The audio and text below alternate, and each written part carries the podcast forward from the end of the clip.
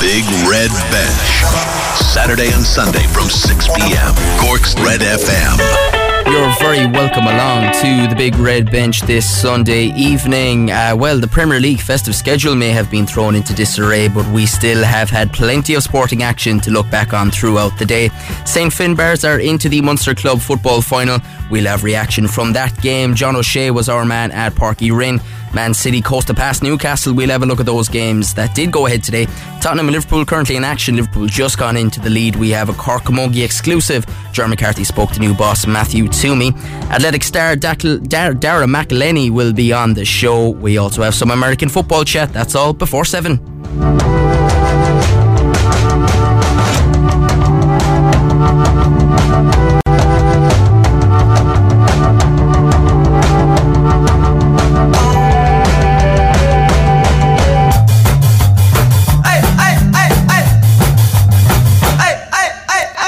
Aidan Leahy here with you until 7 on this festive Big Red Bench on Cork's Red FM. Uh, we'll have reaction from the St. Finbarrs win later on, as mentioned.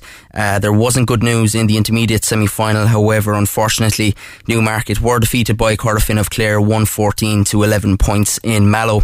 Now, before we go back to Gaelic games, let's recap on the Premier League uh, games that did go ahead today. Everton versus Leicester was postponed. That was supposed to go ahead at 12. All the other day, all the other games did kick off. Man City had a big win away to Newcastle. Here's Stephen Goldsmith. Newcastle nil, Manchester City four. Newcastle posted a picture of staff and players wildly celebrating after their first win of the season against Burnley a couple of weeks ago, but frankly, no corner appears to have been turned here, and Eddie Howe has a monumental task in hand. City don't need help to score goals, but the home side give them more than a helping hand for the first. Dubravka and Clark leaving the ball to each other. Dias capitalised and headed in. Cancelo then doubled the lead with a rocket before Mahrez and Sterling added two more, both close range finishes. Newcastle nil, Manchester City 4. Now there was another draw for Chelsea nil all away to Wolves. Joshua Smith was at Molineux. Wolves nil, Chelsea nil. A very flat game, particularly from Chelsea. Wolves fans will be happy to take on a team that were top of the table not too long ago and get a point at home. But it really wasn't a game of any quality. Just one shot on target for each side in that game. The best chance of the game, it fell to Dendoncker. It was a free header at the back post. He had plenty of time, and it was a very tame effort, was easily held by the Chelsea goalkeeper Mendy. On the flip side Mason Mount in the second half. It took them until the last 15 minutes to register their first shot on target. It was a good effort and it was a good save by Dessart to keep them out. And that was it. Wolves did have the ball in the net in the first half, but it was ruled out for offside for Raul Jimenez. Uh, Podence putting the ball in the back of the net, but the flag was up. Other than that, no chances at all. Wolves nil, Chelsea nil. Yeah, as mentioned, Liverpool are away to Tottenham and uh, they are in the lead. Kane opened the scoring for Spurs. Jota equalised, and it's Andrew Robertson who has put Liverpool in front with less than 20 minutes to go there. Uh, elsewhere, Kyogo Furuhashi fired Celtic to Scottish League Cup glory. He is an unbelievable player to watch. Really fun, really good fun to watch. Uh, Celtic as a whole have actually been very entertaining recently. Their uh, Europa League game uh, away to Leverkusen was a very good watch as well. Uh, but a brace by the Japanese striker uh, helped secure Ange Postecoglou's first piece of silverware as Celtic boss Hibs actually took the lead, and uh, it was just absolutely class in the second half by Furuhashi. Final score there was Celtic two, Hibs one. Uh, now, last night, of course, uh, Munster defeated Castres 1913 in the Heineken Champions Cup. Was not a good watch, I have to say. Uh, nearly fell asleep in the coach halfway through that one. But uh, Munster got the job done, and that's what's uh, the most important. Castres did take the losing bonus point. It's very strange at the end. They're quite happy to settle for it. They just kicked the ball out of play. Now, the RTÉ Sport Awards were also took place, and a massive congratulations to Cork's Dominic Casey. He picked up Manager of the Year for his involvement with what has been an unbelievable year of rowing in, in Ireland and uh, particularly in Skibbereen, of course. Uh, Rachel Blackmore picked up RTÉ Sports Personality of the Year. Um, the first ever female jockey to win the Grand National, and she's had a, a fantastic year herself, and, and Henry de Bromhead as well. They've they've picked up quite a few big wins uh, throughout the year. Gavin Bazunu, of course, Irish international goalkeeper, picked up Young Personality of the Year. Uh, fantastic to see that uh, by the man who's on loan at Portsmouth at the moment. Of course, uh, parent club is Manchester City. Uh, now there was a bit of boxing as well. Uh, Andy Lee's fighter Joshua Parker defeated Chisora on points. So a uh, good win there, and nice to see Andy Lee having a bit of success in the corner as well. A uh, bit of darts as well. The darts are on. I love this time of year. Christmas, you know, Christmas is on when the darts are on TV. Keane Barry, of course, one of the Irish, all the Irish uh, throwers got through their first round games. Keane Barry is in action tonight, actually pretty soon, at the PDC World Darts Championship. Uh, the Meath youngster is up against world number eight, Johnny Clayton, in the second round at Alexandra Palace. So, be keen to watch that after we head off from here later on today. Now, as mentioned, St Finbarrs are into the Munster Senior Club football final. Uh, they beat Óg Ennis 214 to 12 points at Uí Rinn. They will face Austin Stacks of Kerry, who overcame Newcastle West on the other side of the draw. Uh, John O'Shea spoke to Barrs manager Paul O'Keefe after the game. Paul O'Keefe into into a Munster final. Suppose what your your thoughts on the game there? Uh, look, I thought we were brilliant in the first half. Uh, obviously, we kind of went into stupid mode again in the in the third quarter. Left them back into the game. I think they they outscored us six points to two in the third quarter, and that gave them a bit of oxygen and uh, put a bit of a bit of pressure on us for the last quarter. But I thought I, I thought the first half was as good as we played all year. You know, um, we took two great goals and. Um, yeah, you have to be happy with it. Yeah, and those those two goals from, from Conor as well, they they were really kind of launch pad for you, weren't they? Oh, look, I, look, at kind of closed out the game for us to be honest. You know, you're going into half time nine points up. You knew that Éire Óg were going to have to bring something really special in the second half uh, to get over the line. And look, they, they, you know they threw the kitchen sink at, at it in the first uh, quarter of the second half. But look, we kind of got the grips with it again and uh, and closed the game out, thankfully. Yeah, absolutely. And um, the way I suppose Éire they, they had their spin in the second half. But, yeah. um, were you pleased about the, the way he responded? to it? Yeah, look, look. I suppose that that's kind of been the way we've we, we did it all year. You know, look, we we've had a few games where we kind of went to sleep and then had to kind of dig it out. You know, so that kind of experience stood to us. You know, now I, I was kind of hoping that we could kind of close the game out a bit earlier, but look, you know, you know that, that doesn't always come true. Like, yeah, and I think you know, um, after Munster final, um, I suppose like this year you had, you had a big emphasis. I suppose you wanted to kind of have a, a good, good crack at Munster. Yeah, well, look, I suppose we spoke about it after after the county final that we, you know, that the, the lads were, you know, really keen to go for uh, as far as we could in the Munster club, you know. So look, we're, we're in the final now. Look, and sure, look, every time you get to a final, you want to win it. So, uh, so looking forward to that after Christmas. Yeah, and I think it's um, I think it's Austin Stacks. Um, I think they won the other semi-final, so um, it'll be it'll be a good old test, a good battle when it, when it comes round. Yeah, look, it'll be a great game. Look, we played them during the summer in a challenge match down there, and it was a cracking game, you know. So look, I think from a, a neutral's perspective, I think it'll be a cracking game of football, you know. So look, looking forward to that already, you know. So it should be a good day out. Yeah, absolutely. And, uh, I think obviously you know um, a week out from, from Christmas I said your, your last kind of match in 2021 so overall how would you reflect back on, on 2021 Actually, look it's been a brilliant year. You know look we're unbeaten in league and championship all year. Um, you couldn't ask for more out of the lads. It's been it's been a super year now to kind of face into 2022 looking into a Munster club is uh, it's kind of dream stuff. It's fantastic. Yeah I suppose it's a great after a festive period to um, have a Munster final to look forward to yeah look it's great. Look the lads can go away kind of enjoy Christmas. Uh, obviously not enjoy too much much. But uh, um, but look, to have that to look forward to in the new year is brilliant. It's great for the club. Paul O'Keefe speaking there after their win today. It's all kicking off at the Tottenham Hotspur Stadium. It's 2 all, first of all. Heung-Min Son has equalised for Spurs, and Andrew Robertson has just been sent off. Uh, he put Liverpool in the lead not even 10 minutes ago, and uh, he's after being shown a red card after a VAR check and uh, uh, yellow might have done, but I suppose it was a bit reckless. So uh, red card for Robertson there, two all at the Tottenham Hotspur Stadium. Now continuing with our reaction to St Finbarr's win, Conor McCrickard scored two one from play. The Down native has been some addition to St Finbarr's this year. Here he is with John. Conor McCrickard, um, St Finbarr's into a Munster final. I suppose your your thoughts overall on today. Uh, yeah, with, with dug deep. I mean, we came through a very tough championship in, in the Cork Championship, so we we're no stranger to the to the battle whenever it came to it at the last. Absolutely, and um, just as well, uh, the two goals. So just talk us through um, your, your thoughts on. Yeah, listen, it's all right for the, the forwards to get the headlines with the yeah. scores, but it's the boy, it's the work that the boys do out the field Um, the second goal in particular, the ball that Con Lyons House put in was phenomenal, and it was on a plate really. So, you know, it's it's it's a lot of work that the boys do out the field. Yeah, and it's all like you must say you're, you're, you, you, kind of responded well when um, when um, Éire Óg kind of had spells. You, you kind of took the right responses. Yeah, listen, as I said, we came through a very tough championship in the Cork Championship, so it's something that, that we're used to. And from Arrow of uh, in the Cork Champions right through to the, the Clon game in the final, you know, every game was, was tight, tuck and go. So we're, we're happy enough to get over the line now. Absolutely, and um, obviously a Munster final um, after Christmas and the New Year. It, it's exciting to have that to look forward to um, in the New Year.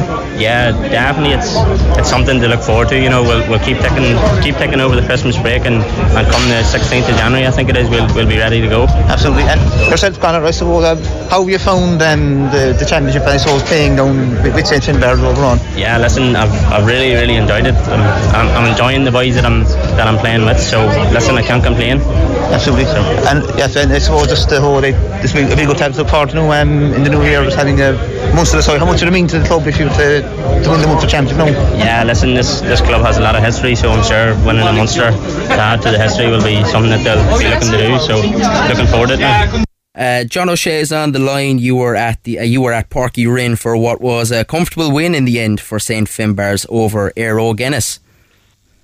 Um, yeah, how you how you done? It, it, uh, over ultimately, I think the, the, two goals in the first half really proved a, a big launch pad for the Barrs to, to their victory. You know, and, and, and still Éire Óg Ennis, and especially in the second half, in in the, first quarter of the second half, uh, when they brought on um, uh, Ugwueru, Ikem Ugwueru, they he brought a real lease of life into their into their performance, and they brought it down to four points at one point in the second half. But ultimately, in the end, you know, the Barrs they, they had anything that was thrown at them from from Éire Óg, they they answered to, and uh, so they ultimately they, they, were, they were good value for the win, and uh, you know they were good value to get their place in the Munster final overall. Conor McCrickard, uh, two one from play. You can't ask for much more than that.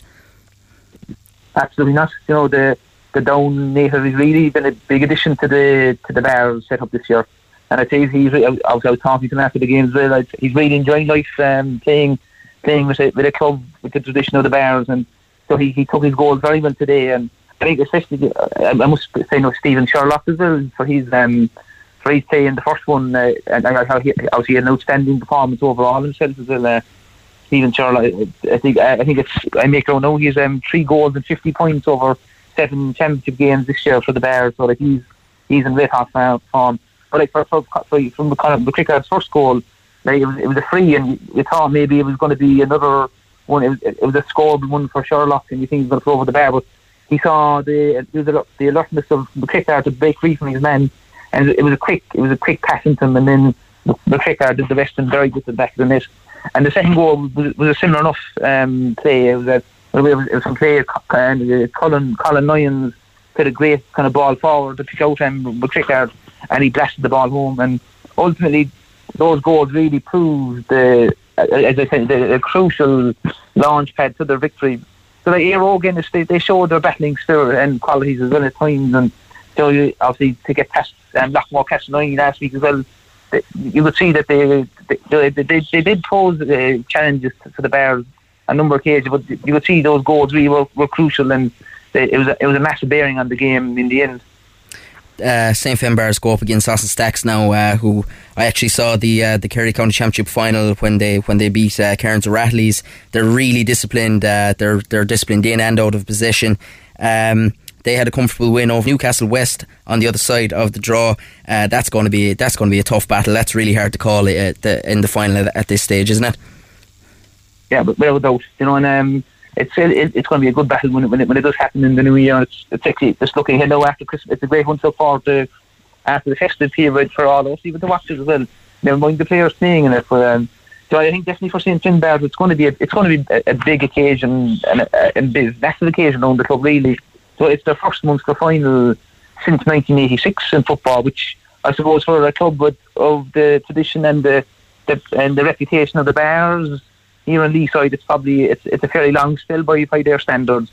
But uh, it's you know they're, they're I said they're going to really relish it, and you know if you look if you look at look at look right through their team, there's a good so there's a good spine right throughout. You know, go back to John Kerins and goal. Um, he he, he kind of made he made a good save today. Got at one point from um, Ugwueru, but like obviously, he, and he's proven his shot stopping abilities. Obviously, throughout the championship, most notably, I that um, penalty shootout against Castlehaven in the semi final of the county here in Cork.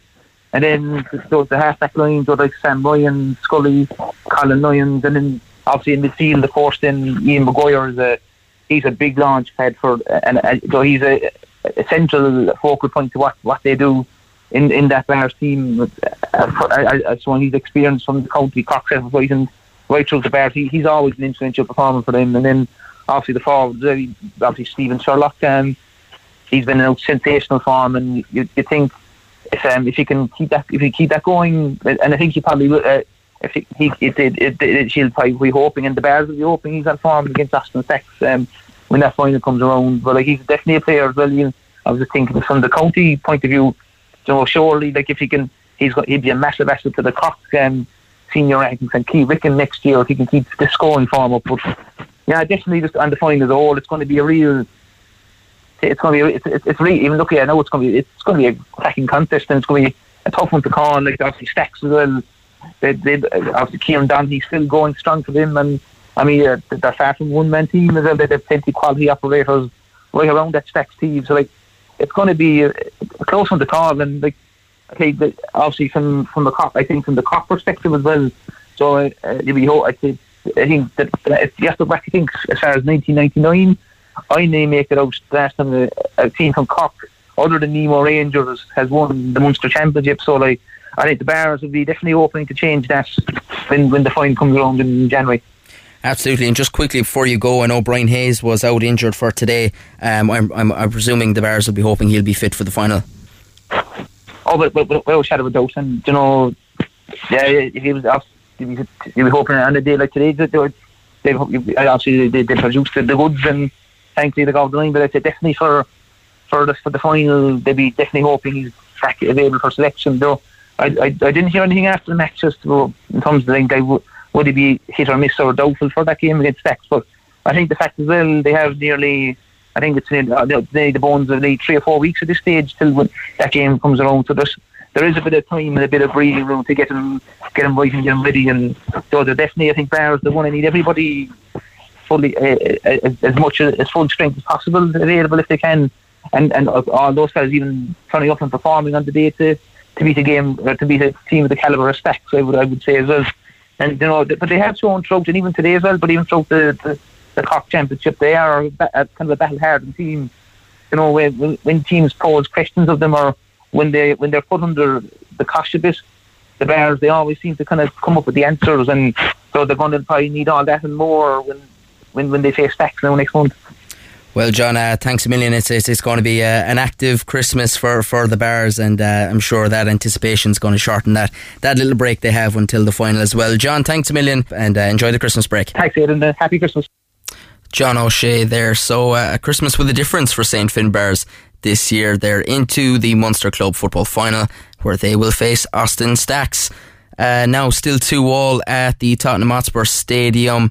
Um, that red card hasn't really affected Liverpool too much. Tottenham had a one or two chances there. There was an offside as well, but uh, we will get a full time report on that just about three minutes just under three minutes left in that one, so we'll get a full time report later on for you there. Now, it is exciting times for Camogie here in Cork, and Ger McCarthy has his eye on all the goings on here on Leeside.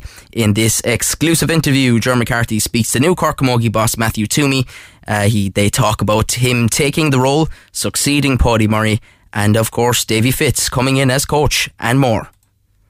Okay, now it's a real thrill here on the Big Red Bench to be joined by the new Cork senior camogie manager, Matthew Twomey, who's taking over from Paddy Murray and heading into 2022, looking to build on all the good work that he's been involved in over the last number of years as Cork look to get back to another All Ireland final and maybe even go one better. Matthew, um, hearty congratulations, first of all. It's the first time we've spoken since you've gotten the job. What a lovely moment for you and your family and your club. Yeah, thanks very much. Yeah, it's um, it's a massive honour. Like obviously, just uh, being involved for the last few years, like um, it wasn't on the radar. Like, but as soon as it was approached about it, like it's something, you know, it's been a huge honour. Like, and it's a massive honour for my club as well, Douglas, and uh, obviously the family, Maria, and the kids at home. Like, it's it's fantastic for everybody. Like, yeah. It is, and the good news for you, Matthew, is you're not coming into this blindly. You've been there with Paddy Murray and that uh, that, that that management and backroom team for, for quite a while now, so you know what's involved. Yeah, I do. Yeah, like I started off, I suppose, in 2014, and it's been just a joy to be with them. But I suppose this year, just gone by, um, it's probably the most positive year I had. Like just, um, I suppose, like everything we do with the players, no matter how you, how high you raise the bar, they're willing to go further. Like, and, and it's, it's it's a testament to them. And I suppose when my name was branded about this job, it was the players kind of definitely drove this with me. There's their enthusiasm to, to get going again, and you know to, to right the wrongs of last year. So it was an easy decision when you when you speak to the players like that. Yeah, and you, you, you mentioned the players, and rightly so. I mean, we've seen, we've even heard here on the Big Red Bench since that All Ireland final lost to Galway. Every single player that we've interviewed from that panel has said the same thing without being prompted. They are anxious to get back. They are eager to work, and they want to get going again. Yeah, it, it, it's it's just a testament to them, I suppose, because that's that's the way they are. The, the professionalism, you know, their the desire to you know to be better than what they are. Like, and, and I suppose that's the job we have now in hand for next year is just probably to give them all the tools possible to make them the best players they are, hmm. and for them to, to you know to, to go to with that as well. Like. From your point of view, Matthew, you would have seen from the sidelines, you would have seen from coaching the the, the level, uh, the quality of Camogie being played at the very highest end of the senior championship, not just by Cork but by three or four or five other counties. It's at its prob- it's at its peak now. We're talking peak physical condition. We're talking peak like tactics. We're talking, but the quality of Camogie you would have seen not just last year maybe, but over the two years. Is it in, is it getting better? Um, and and what do you expect from 2022? Yeah, it, it, like I suppose the standard, like again when I got involved in fourteen, like I like our team was star-studded, and like you know there was no again there, there was nothing they wouldn't do, but the, I suppose the rules of the game were holding them back a bit. Um, I have to uh, mention Paddy Murray, like I, I suppose his professionalism drove Cork Camogie up to a new level, but I think the whole Camogie level as well has gone up because of Paddy. Um, like uh, going in, especially this year, I suppose the, the two semi-finals, like our game against Kilkenny was a cracker, and obviously the final was a great game as well. It, it is the tweaking of the rules. It is the players are just going that bit further, no physicality and all that, and but their skills level is, is, is through the roof as well. So I, I, presume next year, hopefully, be the same. Um, the way the league is working out now, uh, you know, we've Kilkenny in the league and Clare and Limerick, so they're all going to be good testers for us again. And then the championship. So like the, there's, I suppose everyone's talking about the top four ourselves: Galway, Kilkenny, and Tip. But there's more teams now. A lot of work being done as well. So you like, there was no, there's no easy game there. We had no easy game last year with Waterford, Stones, and these people. So I presume they're all going to be coming stronger and better again this year as well. Now, you're not long into the job. You've only just begun training just pre Christmas. But from your own point of view, um, when you're looking at that National League and, and having a cut off it, are you more concerned with um, blooding new players and taking a look at them in, in, that kind of action? Or is it something that you just want to have a real crack off the league with what you've, the experienced players that you've already got? We, we we're, we're actually after talking about this already ourselves. Like it's, it's we're trying to do a fine line between both. Um, we want to blood in players definitely. Like we've got a couple of girls onto the panel now. We want to give them every opportunity to see where they're at. But we haven't won the league in a while, so it is something something that certainly is on our radar as well. Um, but you know, it's, it's trying to get the fine balance between the both is be, be the key. That'd be our job to try and do that. Um, from your point of view as an inter-county manager, and it's the same for GAA and it's the same for ladies football. The consistency of refereeing was something that came up an awful lot last year, and you would have seen that on the sidelines with Cork. The interpretation of the rules, Matt, and this is just a general question, it's not just about Cork, but in terms of the interpretation of the rules, I guess you as an inter-county manager and your predecessor and anyone else involved in Camogie, all they're looking for is consistency. And if you can get that next year, you'll have a much better league and a much better championship. Yeah, like I, I, I'd have to say that. Like there was obviously a few um, very uh, prominent decisions made last year that kind of cost games or cost, you know, hmm. possibility. I suppose all the Cronin situation as well is disappointing. Like, but yeah, if you got consistency, be the main thing. Um, I think Liz Dempsey did a good enough game in the Ireland final. Um, be fair to her, like, but you know they're under ferocious pressure as well because there's very grey areas. Even one particular thing that drives me mad. Even if you know the dropping the hurley is gone now out the rules, which is I think is good. But even if someone knocks the hurley out of him, if the, the hurley leaves the player's hand for any particular reason, it's a free against you, which is I just find baffling. Like, but you know things like that. I, I hope that the, the Camogie Association, after reviewing these kind of things, like, can you know they can address them you know, just to make it fair all round. Um, and you just mentioned there, like the fact that the Cork set up and previously worked under Paddy Murray, like the kind of things that you've come across with consistency of refereeing, with getting to overcoming Kilkenny. To take the step up and become an intercounty manager is not a straightforward one, Matthew. It's something you have to think about because you've got family, you've got club, and you've got life. Life goes on outside of Camogie, whether people believe it or not that are working in Camogie. How much of an influence on your decision were the current players? How much did they influence you in wanting to take, to, to deciding to take the job? I, I like obviously you know you have to see what work and family and, uh, and all that first. You know that's that, mm-hmm. that's obviously, but as soon as they got the green light with that, like the, the players uh, is everything. Like you know, um, like I won't be interested in the highlights or anything like that. Like all in there is, is really for the players. Like I'm, you know, I've, like I'm after working up a great relationship with them, and look, it's, it's their enthusiasm. As soon as the All Ireland final was over, I think it was even the following day, they were even questioning, "Can we go back?" And you know that has been constant um, over the last couple of months. Like you know, before this thing kicked in. But no, they, they're they're like they're fantastic. They're uh, like they're a brilliant bunch of people. You know, like they know when to work, they know when to have their laugh, and you know that that's that's oh, they're they're fantastic. Fairness to them, like. Uh.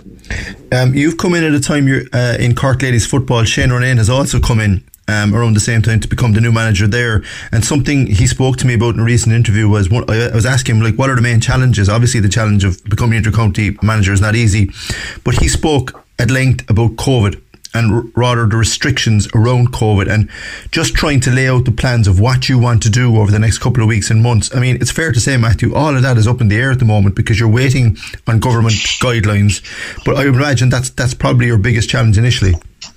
Uh, yeah, it is. It's huge. That no one trying to get pitches, like, but um, yeah, like you know, I suppose everything you're listening to, like, the, the evolved you know, players are five or six players are out can't train because of this, and, and you know the spread of it. It's scary. Um, obviously, their safety and our own safety is is, is, is number one concern. But um, just trying to organise stuff like we just there's an element. You know, I suppose even with the the news coming on today again, like you, you just don't know. The league is meant to be starting in February. Will it go ahead? You know, will there be some changes to it? We just we just have to drive on as it is, but with a very much sense of caution as well. Yeah, so it's a sense of just carry on as much as you possibly can with what you can do and just wait then for that advice. Yeah, exactly. Um, I have to ask you about one member of your management team. I think he's uh, he's attracted probably more headlines than you have uh, since his appointment, and that's the man from Clare, Davy Fitzgerald. I mean, everyone has had a say on this, and, uh, including a lot of people inside and outside of Camogie.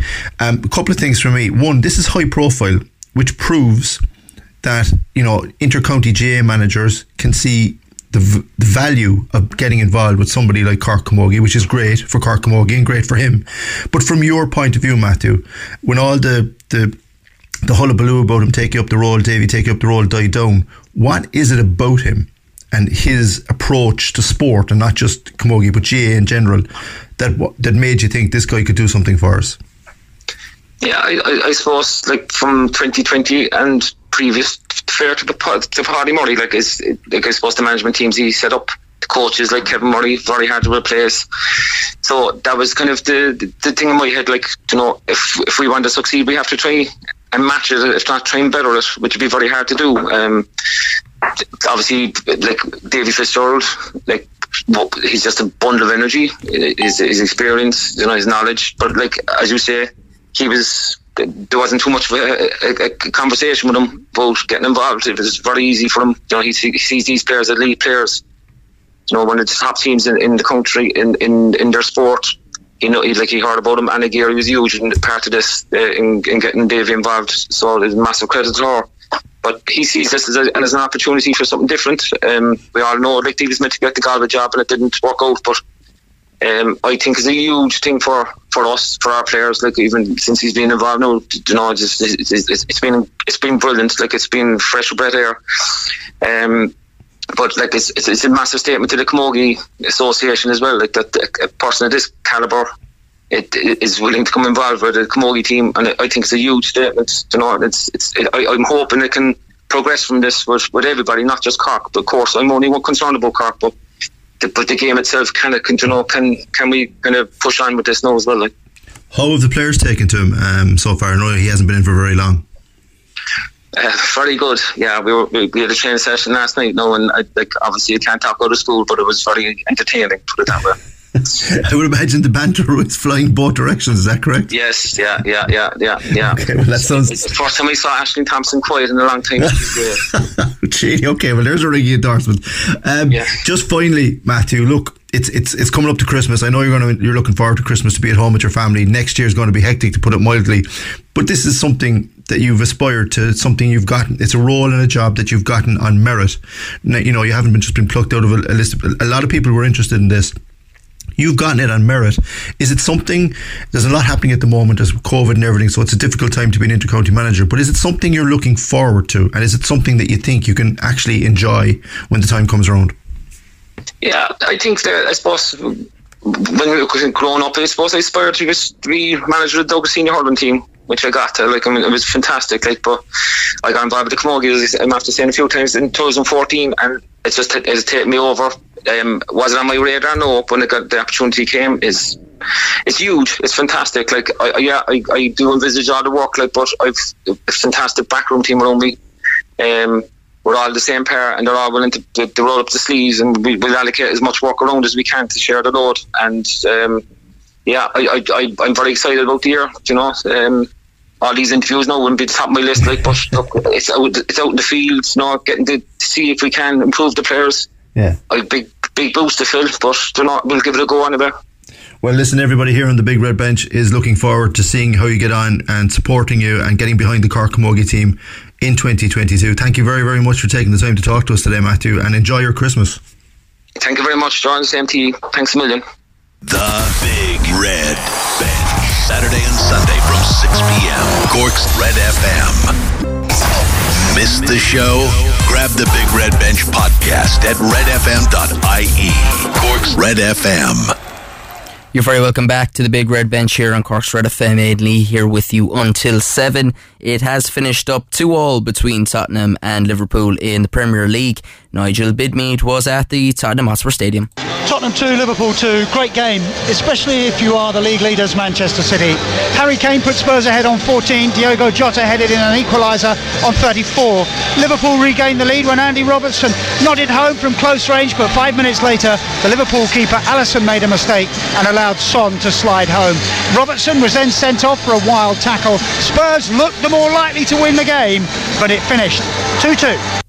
Now, if you were watching the European Cross Country Championships last weekend, then you will have seen a fantastic young athlete from Cork in the under 23 8,000 metres. That man is Darragh McElhinney, and I caught up with him during the week. Delighted to say that I'm joined by yet another rising superstar in Irish athletics, uh, who just happens to be from Cork, of course.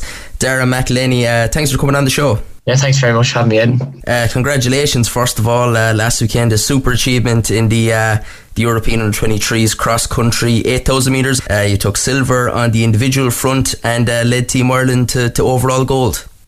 Yeah, thanks very much. Um, yeah, it was yeah, it was it was a phenomenal day. It was re- really really special. Um, I suppose especially like the just the team aspect of it as well was just was just unbelievable. Um, I think like getting uh, getting getting team gold for a country of our nation on in the European Championships is is rare. Um, you know, and it's it's kind of one of those things. Even if we sneak in for a bronze, usually it's uh, it's it's worthy of celebration. But um, no, to have to have gotten the gold, and obviously especially, I mean, the fact that it was on it was on home soil kind of just made it kind of made the whole event really. To be honest with you, because uh, you know it's athletics is kind of one of those sports you can you can have a, a brilliant performance, but if you kind of do it, you know, in rural Belgium or out in Bulgaria or something, nobody really cares. You know what I mean? And we could have well been listening to our own Naveen on top of the podium with you know maybe fifteen Irish people down um, joining us, whereas you know the fact that we were there and there was you know the bonds of eight thousand Irish people there watching it and obviously willing us on every lap was uh, it was unbelievable. Absolutely, and of course you know, uh, Sunday Sunday morning or Sunday lunchtime on RTÉ as well. Like it, it garnered a huge audience uh, from from a lot of people probably didn't didn't realise it was on until they were just flicking through the channels, which is just great to get those kind of passing interest as well, isn't it? Mm, yeah, that's it, hundred percent. And I think uh, it's funny, like I, um, you know, the few times that uh, over the last couple of years that like you know various championships that I've been taking part in every time that they've been on RTÉ I think it always kind of seems to pick up another you know one or two casual athletics fans. Um, and uh, to be fair I think like that was that was what made it so special as well. And like you know what we were saying afterwards is like you know if you know cause on another day like I very easily could have came fourth or fifth in the individual. And you know a couple of the guys in the team might have not had their best days. And we very easily could have came, you know, fourth or fifth with the team, and you know, it completely changes the complexity of the day, um, and it completely, I suppose, on a kind of wider view, it completely changes the the experience for all the people that were there watching, and like I mean, the amount of young kind of, you know, between like you know eight and sixteen year old athletes that like uh, that, you know compete for athletic clubs and stuff that were there, um, that were there watching it. You know, it's like just like not to blow my own trumpet, but it's like you know if if we had had something like that to watch when we were that age, I think it would have captivated us even more. Um, so I think the fact that there was so many young kind of aspiring athletes were able to see Irish people, you know, toppling bigger nations on home soil. I think, um, I think, yeah, like I mean, hopefully, hopefully, like we've inspired athletes to, you know, be ambitious and to, to kind of to chase days like that because they, yeah, they're they're just unbelievable yeah, you're you're dead right. You're you're spot on, and, a, another lovely moment as well. I saw a picture there at the end, uh, just after the race with, with your with your younger brother as well. It uh, must be great to, to have that support back again after probably a year of, I suppose, racing with, with very little people around you. To, to have the family there on that big day. Yeah, yeah, no, it was. Yeah, yeah. To be fair, like, yeah, the photo with Irla's gas. Um, but I think as well, it's like you know, uh, you know all my like I, I, had a lot of family there. Like my, my granny was there, and a couple of aunties and uncles and things like that, and like obviously my parents and my brothers. But like they've been to you know for every good race they've been to, they've probably been to ten bad races, and for every unbelievable race they've been to, they've probably been to twenty mediocre races. You know, um, and that's the way it goes. I mean, it really is a, like athletics. You have to you know you have to be very very patient, very kind of disciplined for in order to have days like this because they certainly don't come up very often. Um, so the fact that yeah, it was you know again as I say on home soil with with family and friends there watching was uh, was just made it just made it you know way more special. Like you said there, the team aspect as well for for someone like yourself who's coming from a, a GAA background, a Gaelic football background, it must be great to have had that team success because I suppose, like like any other individual sport, athletics can be a lonely place at times.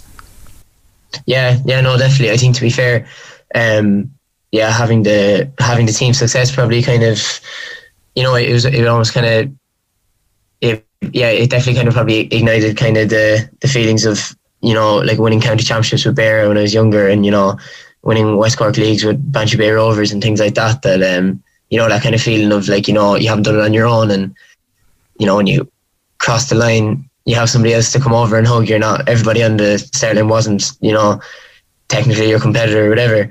Um, but yeah, and even just yeah, like that was that was what really made it special. The last um, like you know for even a couple of hours after we were kind of you know moving around the the the course as a team after the race, and everybody wanted to come up and you know chat to us and um, things like that. Which yeah, it did make it. It made it, it made it really special because it is. It can be a very lonely sport, especially on the on the bad days.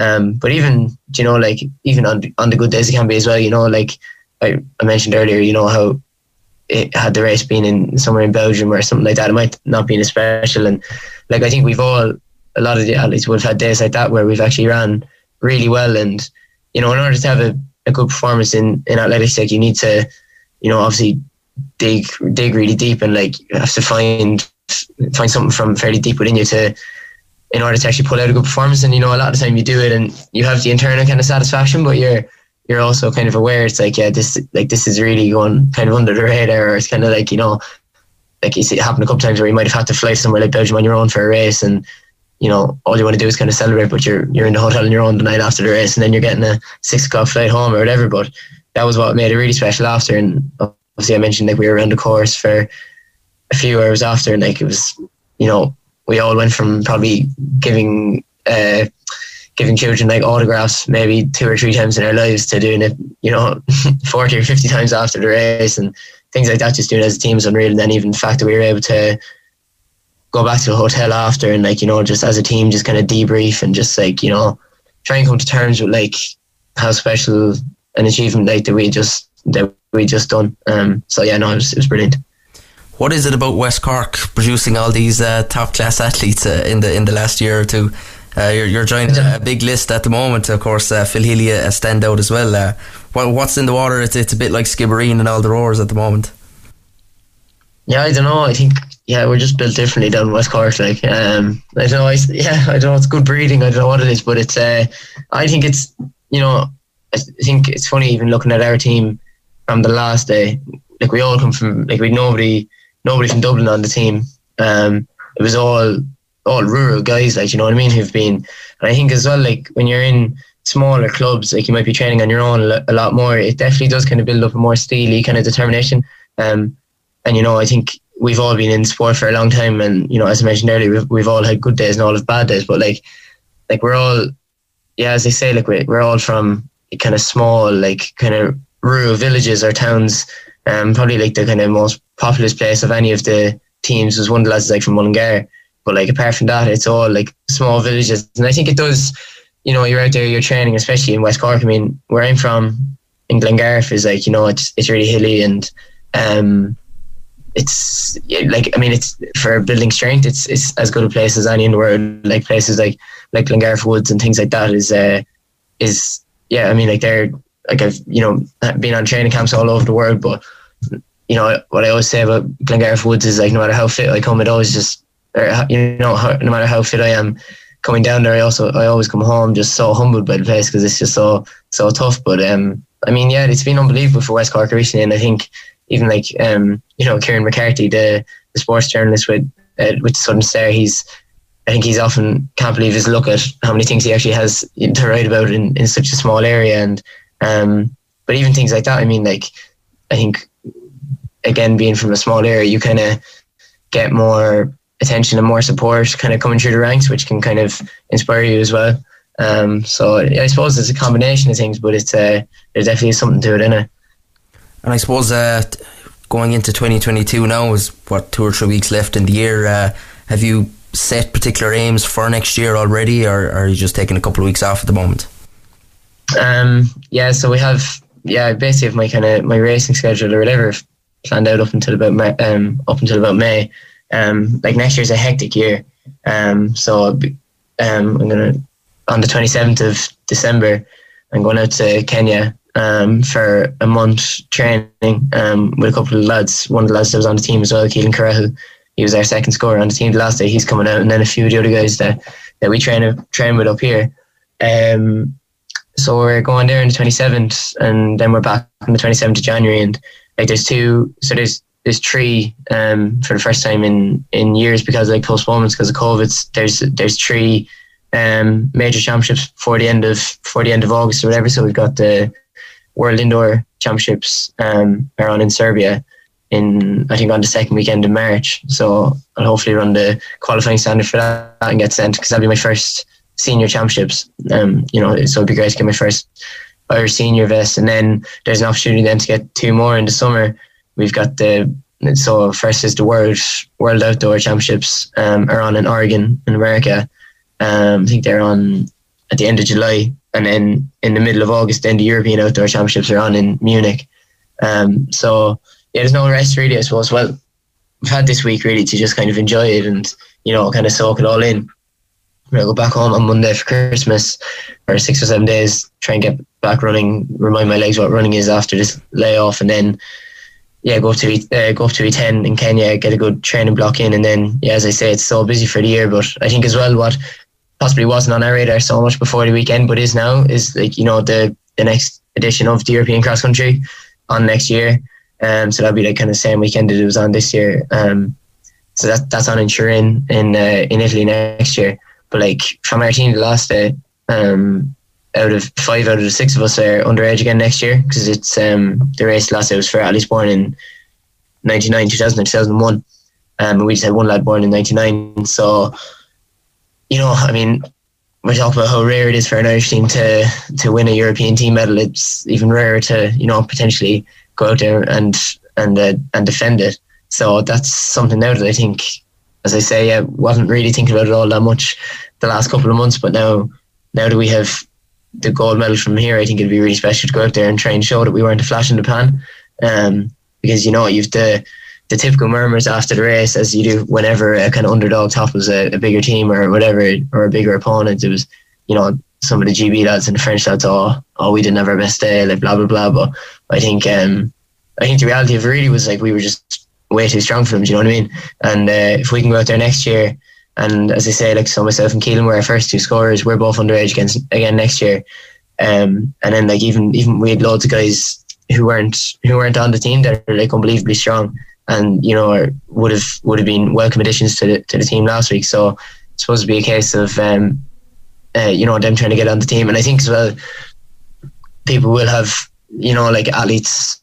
So, uh, like all the athletes kind of eligible to to be selected are going to be putting their their life and soul into getting selected because you know if even if you're the you know sixth go, uh, sixth member of the team, you're still playing a part and you you still you know potentially get a, a team medal if if it if it comes true. So I think like yeah, I think we'll find now in about 11 months' time there'll be a lot of excitement for that championships as well, and a lot of excitement for the people that are going to be part of it, trying to get on the team and trying to see what we can do. Um, so that's yeah, it's, it's I mean it's, it's a, going to be a really really busy year. Um, but yeah, and I suppose then kind of more more long term, we we have you know we're coming straight into that, but then we're you know hopefully on the road to on, on the road to Paris 2024. Um, so trying to just get closer to that goal every day. Absolutely fantastic stuff. Um, best of luck with uh, with with next year, and uh, enjoy the Christmas and of course the trip to Kenya. And uh, we'll definitely uh, try and catch up with you at some stage, I suppose, in a couple of months' time.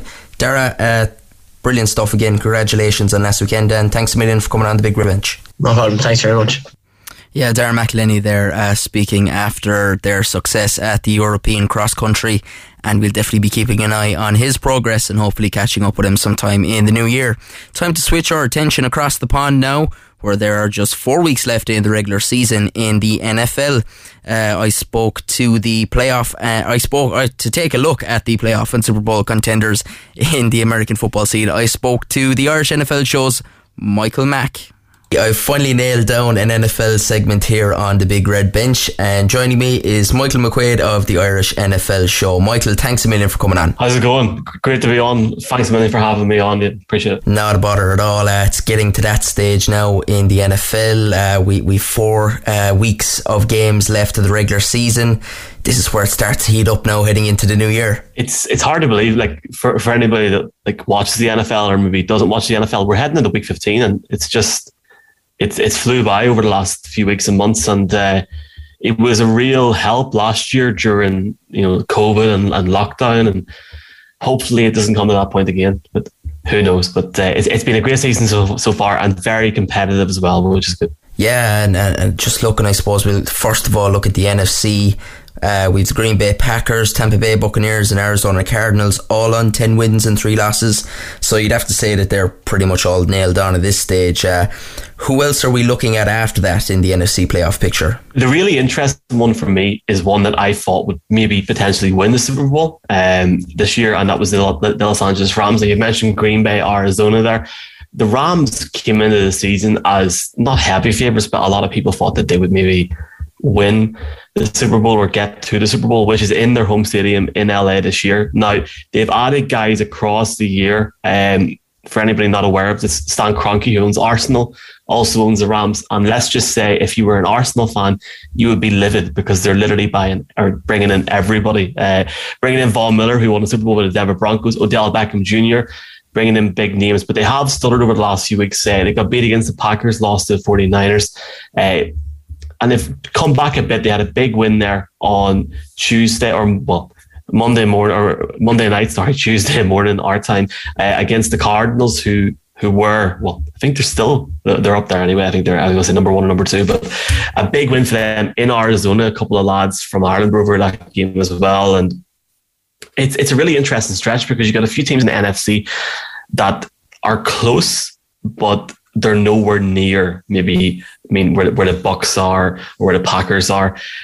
The AFC is all over the show though. Going on to the AFC, of course, uh, as you mentioned there, um, it is a lot tighter between the, the teams at the top and the teams in contention. And I suppose one of the biggest uh, the biggest news stories in it are the Kansas City Chiefs and their remarkable uh, turnaround in the last seven weeks, seven wins in a row, and they've gone right back to the top of the AFC. And obviously, this we're we're chatting here after they win on the Thursday night football against the Chargers in LA, and I was one of the ones that wrote the Chiefs off, and I'm, I'm, not saying I wrote them off, but I really didn't think they would maybe get back to ten and four, sitting top of the AFC, which means they've got the number one seed. They get a bye week, and if they win all their games, they get through to the Super Bowl, potentially playing all their games at home. Uh, Chiefs sitting ten and four. I think the the, the big one there. Um, as well, Patriots sitting nine and four, number two. Patriots, of course, had Tom Brady lost Tom Brady and Bill Belichick has found a way to win without him, and he's really building the team around that defense. I've went off the topic. The Chiefs have been the Chiefs have been really interesting because they've had games where they've played lights out. And then there's been games where they really haven't been great offensively. I'll, I'll go back to the game maybe um, against the, the Titans where they could be 27 3. They got beat against the sorry, they should they should have got beaten against the Cowboys, in my opinion, and the Giants because offensively they weren't great. They've got a guy called Patrick Mahomes, which is is really really good, and statistically over the last couple of years he's been great. Uh, but they found a way to turn it on. They scored 48 points last week against the Raiders. They had a great game last night against the Chargers, albeit the Chargers missed opportunities, but at the end of the day, they had the higher score and they've won and they're going to win their division. Um, the thing, Aidan, for me about the AFC is it's just honestly, I know the Chiefs are on top, but like I, I'm, I'm looking at the Chargers. I'm looking at the maybe the Ravens, depending on their quarterback, but Tennessee as well. Tennessee have had a bit of a quiet spot over the last month, and I'm starting to think could they make a run on it? Like again, they they're I think they clinched clinched it. Der- Derrick Henry coming back will be the, the big uh, the big factor um, in that. and they've got guys like uh, AJ Brown as well. Guys coming back in. Julio Jones coming back in. I think their coach as well. Mike Mike Mike Vrabel's excellent, and it's going to be intriguing because they're playing the Steelers. Uh, they're playing the Steelers on on Sunday this weekend, and they should win that game. If they win that game, going to ten and four, all it takes is for Kansas City, who have to play Pittsburgh. Denver, and I think the Raiders in the last three games.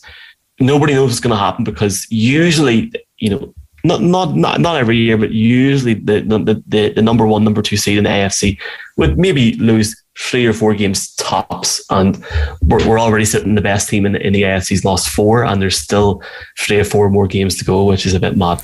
Yeah, I suppose a big factor in that has been the COVID situation, and, and at the moment it's pretty much mirroring what we've seen in the Premier League as well. A lot of players are going down with it at the moment, and there has actually, other than COVID, been a quite a high injury rate this year as well as that. The whole COVID situation. It's funny because last year the the NFL plowed through the season they got through the season. They got they got where they needed to go. Obviously, a lot of states in America didn't allow fans in, and they got to Tampa Bay.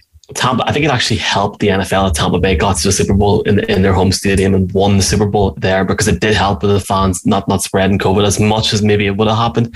But one thing that didn't happen last year is teams weren't completely decimated by it. Yes, there were certain teams that had it very tough. For example, the Titans had a tough last year in Tennessee. The Steelers had a few situations, and the Denver Broncos had to play a game without a quarterback because um, there was a whole situation there, which I'm not getting into. But this year, it's really went south a bit. Like looking at the Cleveland Browns um, this week have their starting quarterback out with COVID, their backup quarterback out with COVID, and multiple defensive players out with COVID. And just touching on the Premier League there as well, like it's it's really any man's guess what's going to happen domestically. I guess looking at the UK with the Premier League, but I think for the NFL, for me, I think apply all until they get to the point where they can't do any more. Now, you've mentioned the NFC there, the Packers. Packers have a good shot at getting to the big game in February. Their quarterback Aaron Rodgers is unvaccinated.